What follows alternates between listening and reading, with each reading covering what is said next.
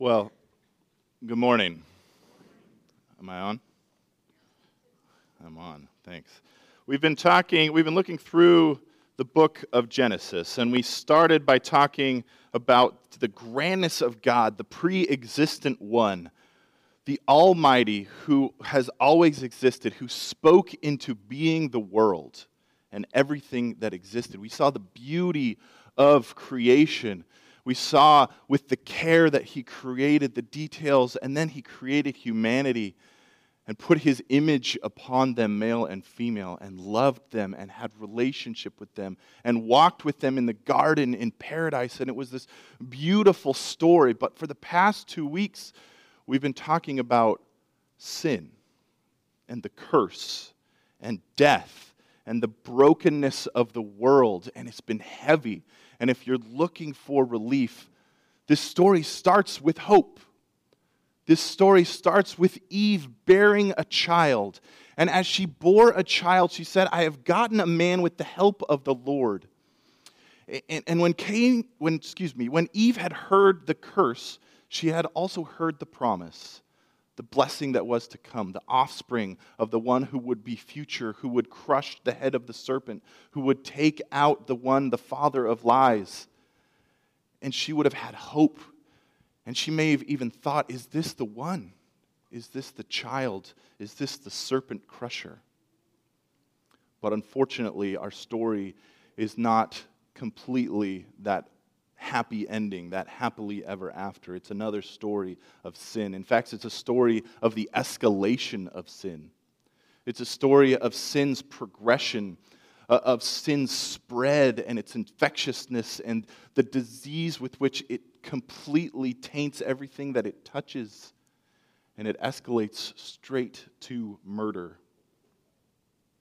You see, Cain and Abel are, are, these great characters, and the story is small, but the echoes of Cain and Abel go throughout the rest of Scripture. Cain is mentioned as a warning throughout the rest of Scripture, and in turn, Abel, whose life is only a few verses long here, is referenced throughout the Bible, even Jesus himself comparing to Abel.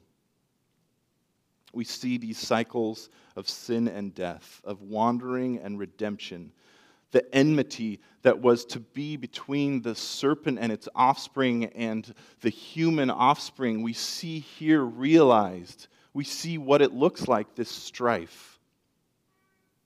We see conflict and what is to come. And the brothers become the archetype of the two paths, of the two choices one representing antagonistic unbelief, and the other contrite trust.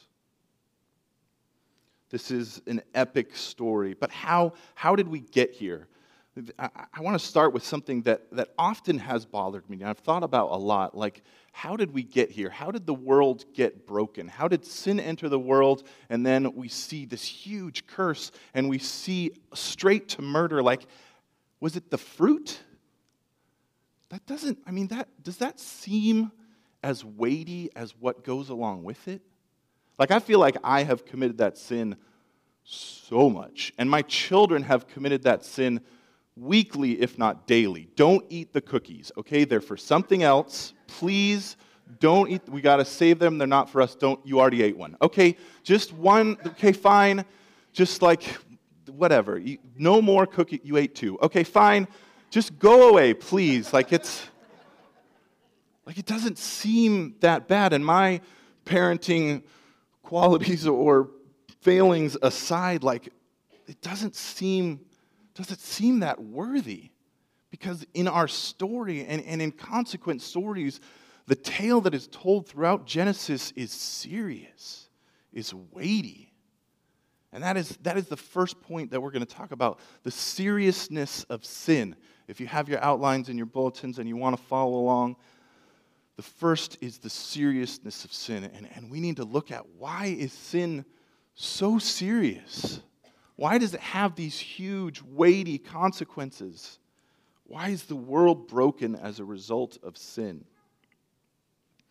Sin is this attitude of the heart. It's not ultimately about the actions, but it's about the question in my heart the question, the lie that the serpent told, which in our story we see personified. In our story, we see that the lie takes on a life of its own. It's referenced as an animal crouching at the door waiting to devour. Sin is the attitude of my heart that says, I know what's best, I want my own way. And sin is serious. Let's think about it this way, okay? Let's think about if I do something against someone. Let's say that I tell a lie. And if I tell a lie to my dog, there is no consequence. Especially if I say it in a voice like, hey, he's going to think I want to play or try to lick my face. Okay? If I tell a lie then to my children, there will be some consequence. There will be a breaking of the relationship. There will be a loss of trust. If I tell a lie to my wife, there are more serious consequences. There's a breaking in my most intimate relationship, my intimate earthly relationship. There is distrust in my house. There is fallout in my entire family. If I lie to my boss, there's consequences. There's bigger consequences. It could have an effect on my job, it could have an effect on my livelihood. And then if I lie to Congress, that is a crime, and I will go to jail. So consider then how much greater is the holy God of the universe how much further above Congress even is God Himself who spoke the word, world into being. Sin is serious because it is against a holy God. Sin is serious because it is against the God who created all things, Yahweh Elohim, the Lord God, the one who rules all that exists, the one who breathed the very life into our lungs, the one who started the very beating of our hearts, who holds together the very molecules of existence. This God who we have established in Genesis is who this sin is against. And sin is serious, infinitely serious, because it is against the infinitely holy God. So sin is serious because it is against him. And then next, we see that sin is serious because it breaks the world. We saw this in the curse that not only was there going to be pain in work and in childbirth, not only did death enter the world, but the nature itself was fractured. That the, that the ground would no longer yield fruit in the same way that there would be suffering and that suffering would be passed on. Disease entered the world and it would be passed on to all future people, including to the first child that we see here, Cain, and his brother Abel. Death had entered the world. And the first death we saw was the skins that God created as clothes for Adam and Eve. Then we see a sacrifice that Abel gave, and then Abel himself is killed. Death had entered the world. And we see in the consequences that Cain brings down on himself, that the Lord pronounces in the oracles of judgment to Cain. He says that you are cursed now because of the ground that opened its hand to receive your brother's blood. When you work the ground, it shall no longer yield to you its strength. Sin has some connection deeply to the world, it breaks the entire world. There's this quote from the ESV Study Bible that I found human sin has a bearing on the fertility of the earth. There is some connection between the entire world. Sin breaks the world. And next, sin is serious because unrepentant sin escalates always. Always. Sin is a wild animal that wants to come in and take over and at first, Cain just got upset, just angry, just a little bit jealous. And then it welled up in him and it spiraled and it spiraled and it became anger and hatred and finally violence and murder. In my life, I, have found that it often starts with the phrase, that's weird. That's weird. That I'm, I'm, I'm smarter than that person, and they have a higher position than I do. Or I, I work harder than that person, and they make more money than I do. That, that's weird. And then, it, and then it spirals. And if you open the door, sin wants to come in. In our lives, it goes from fascination to lust to perversion and betrayal. It goes from that's weird to coveting to manipulation and stealing. In the progression of the Genesis narrative, it goes from the fruit to murder so fast. So fast, the very next story is about brother killing brother. And it escalates in the world. It goes from individuals in the garden to the family, to the tribe, to the people group, to the nation, to the world. Without repentance and revival, civilizations go from righteous justice to lawless debauchery. This story sets us up and what follows, and we look ahead to the, to the flood, where the world is described as each one did what was right in their own eyes that the lie ultimately spread completely to say that I should be in charge, I want my own way, I know what's best, and that is the way that people lived. In our own culture, it goes from individual indiscretions to sexual revolutions. It goes from individual autonomy to absolute moral relativism. Sin escalates always, unrepentant sin. But let's jump back into the story and let's look at when Cain and Abel came before the Lord. And somehow this was a preordained time. They came together, and this was the time to commune with God, and they both brought a sacrifice.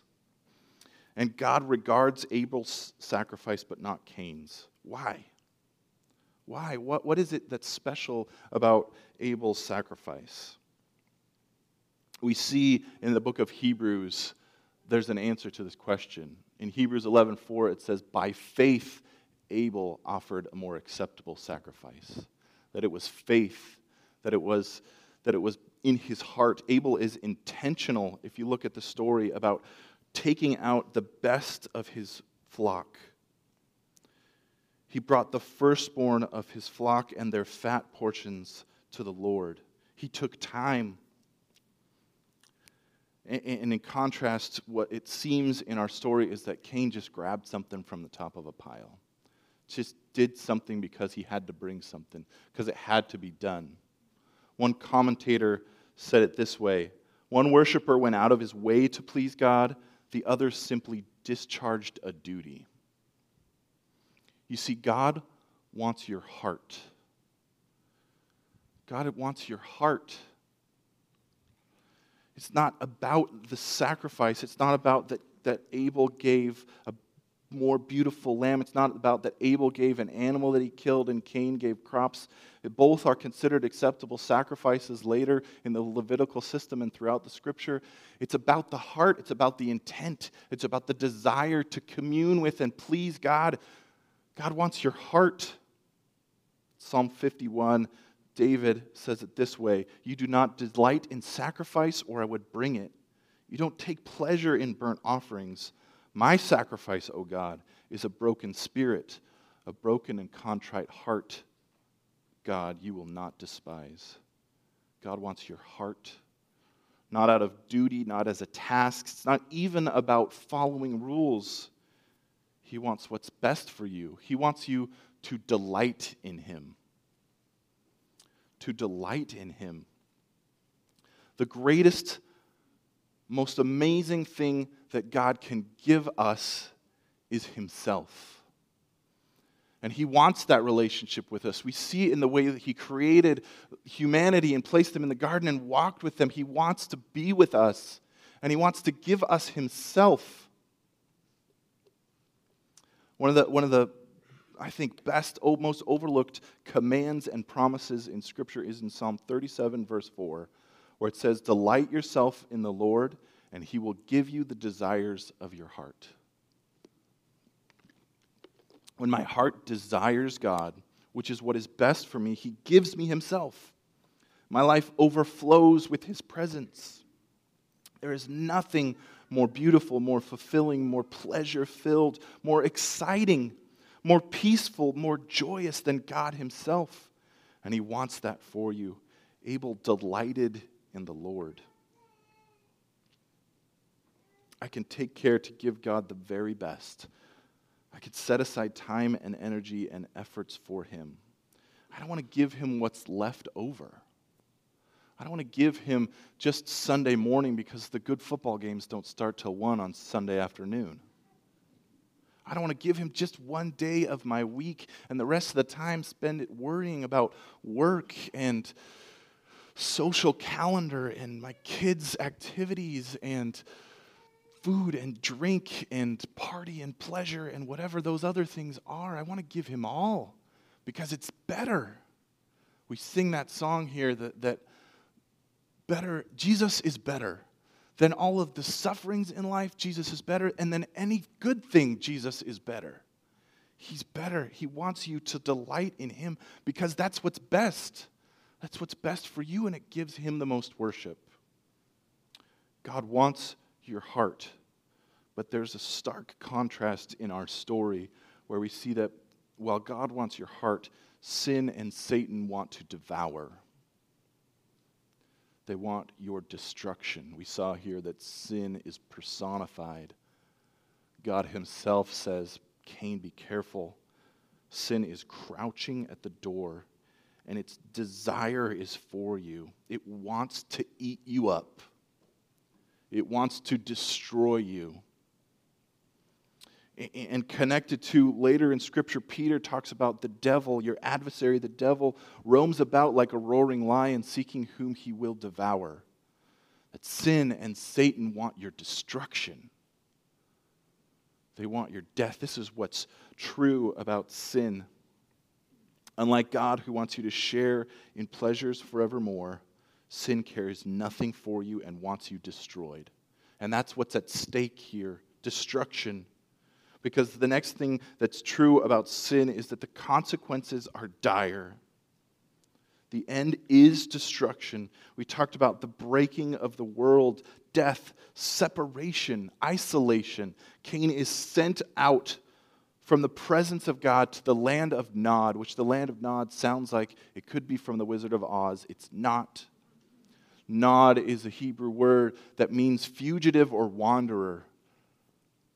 Cain is sent out to live without a home.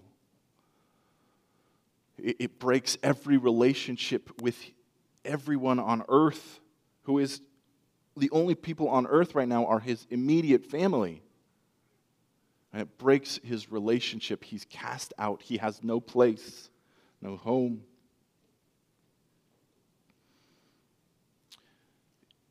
in Jude, the book of Jude in the New Testament, it gives us a warning and it references Cain.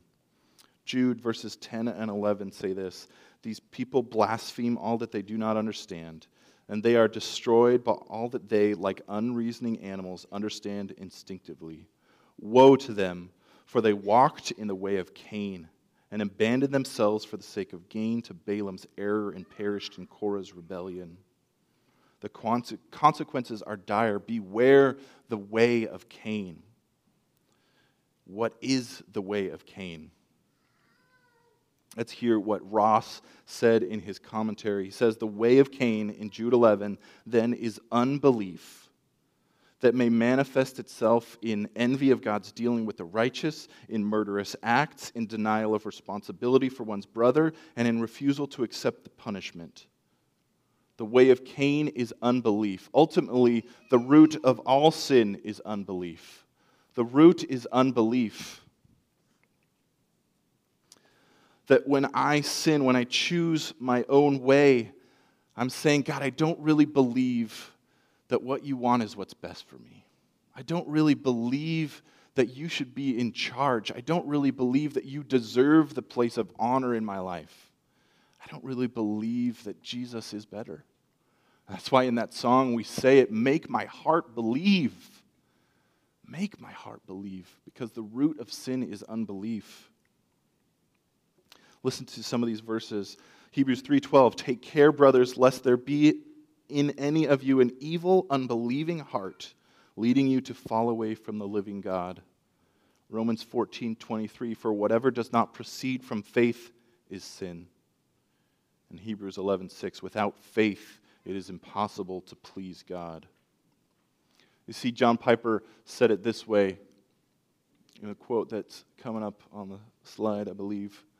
The failure of the heart to be confident in the promises of God and to rejoice and find pleasure in his provision for the future is the root and essence of all sin.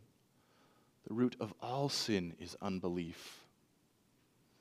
And it's this, this weighty unbelief. It's the belief that Scripture talks about so much. It's not just intellectual assent, it's not just, I know these truths. It's that in my heart I believe them, that it affects my life. It's life transforming faith. Because the root of all sin is unbelief. I don't really believe that in his presence there is fullness of joy, and so I'm going to go try to find pleasure elsewhere. And I go away from God. I, I push away from God. I myself run from him. One of the most terrifying chapters, passages in Scripture to me is Romans chapter 1, where it talks about the, the unbelieving people, and because they did not see fit to acknowledge God, God gave them over to a debased mind. And three times it talks about God giving people over. And I had a, a, professor in college who talked about it this way that the picture is like we're running towards sin, and God is holding us back by our shirt tails, keeping us, you don't want to go that way. And ultimately, he says, okay, go ahead. Go ahead and he gives them over to whatever it is that they're chasing, that they by choice have put above God.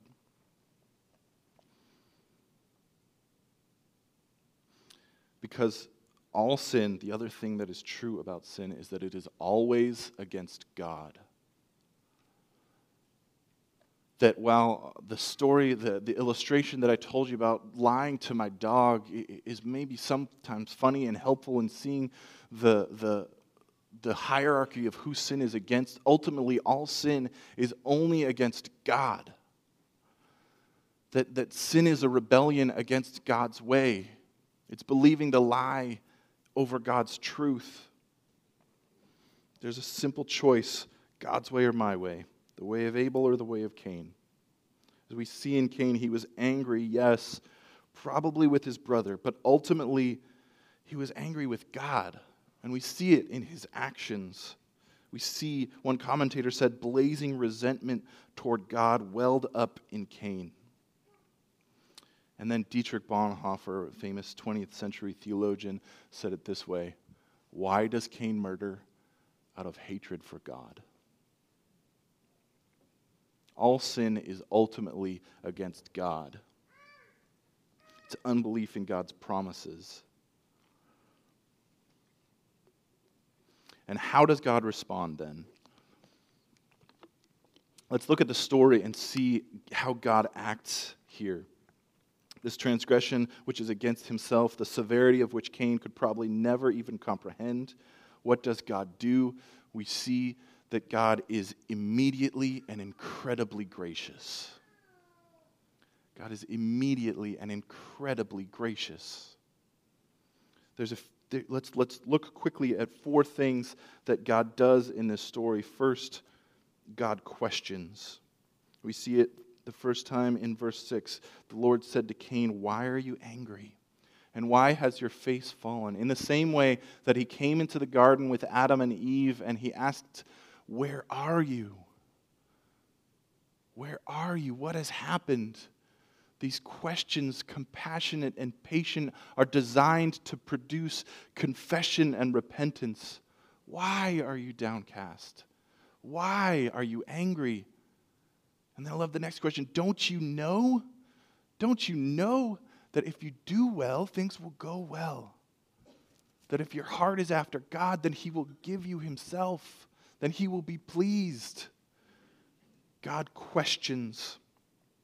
And then next, we see that God exhorts. He says, If you do not do well, sin's crouching at the door. Its desire is for you, you must rule over it. Be careful. Cain, be careful. This is your warning. Watch out. Sin wants your destruction. Watch out. Be careful. This road leads to bad places, to destruction, to world breaking. And you know what's interesting is that I think the battle is fought here. And, and we can see throughout, again, stories of the Bible and even into the New Testament that the battle is fought here. Like when 1 Corinthians 10:13 where it says you will not be tempted beyond what you can bear but God will always provide a way of escape. This is Cain's way of escape. This is the choice, this is the moment. Be careful, this is your warning. This is your way out. Watch out. The battle is ultimately won or lost here. This is the line of decision. But Cain chooses his own way, chooses to believe the lie, and murders his brother. And then we see that again, God comes in questioning. Where's Abel, your brother? He says. What happened? Cain, what happened? Where's Abel? God questions again. He already knows the answer. Of course, he knows the answer. But the question is designed to produce confession and repentance. And unlike Adam and Eve, who, while they danced around the answer to the question, they ultimately confessed, I ate, I did it. It may have been his fault or their fault, or I was tricked and it wasn't my fault, but I did it. I ate. Cain straight up lies. Sin has reached its full fruition in his heart. He straight up lies. And he does it almost sarcastically. If you noticed here, he says, Am I your bro- my brother's keeper? Abel, whose profession was the keeper of sheep, Abel watched the animals. Am I the watcher of Abel? Is that my fault? How is that my responsibility? It's defiant. Cain outright lies. And while God pronounces that there is consequences to these actions, that no longer will he be able to live in the way that he has lived. He will be sent out, he will be isolated. The next thing God does is God listens, even to Cain's unbelieving complaining.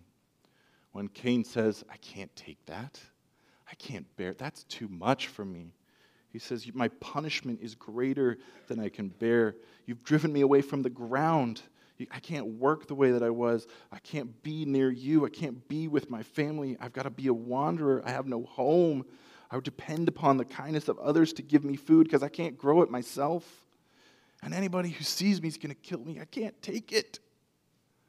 And that's not the kind of whining that I am inclined to listen to like, can you, like, I can imagine my children say, like, oh boy, you brought this on yourself. Like, what are you even saying? This is, this is all you. You chose to run that way. I was holding you back. And then ultimately you ran away anyway and you fell on your face in the dark, dark pit. This is on you. But God listens. God listens. He's incredibly gracious. God listens. And then the last thing we see is that God protects. Notice here that there's no mention of Cain's repentance. There's no mention of confession and repentance. And yet, still, God protects. Cain immediately needs rescuing from his own demise, from the choices that he has made. He immediately needs rescuing from the death and destruction he has brought down upon himself, and immediately God gives grace and puts his mark of protection on Cain gives him unmerited favor. See, this, this story shows the escalation of sin, the effects of the fall, inherited sin, and total depravity. Total depravity, which we've talked about. It's not that I'm as bad as I possibly could be, but that sin has touched every part of my life, every part of my being, body and soul I've been corrupted by sin. The story goes to illustrate that and what happens in the world.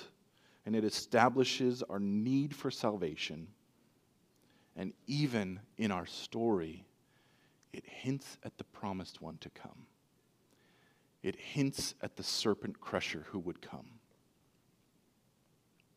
Abel was the first martyr, but there would be one who would ultimately be innocently slain. The one who would remake the broken world, Jesus. Jesus is the true and better Abel, who, innocently slain, his blood calls out not for our condemnation, but for our acquittal. Jesus is the true and better Abel, the ultimate martyr, the one innocently slain on our behalf. And instead of the blood which cries out for Cain's condemnation, the blood of Jesus cries out for us to be acquitted, to be washed in the blood of Jesus. That there's nothing but the blood of Jesus which can rescue us.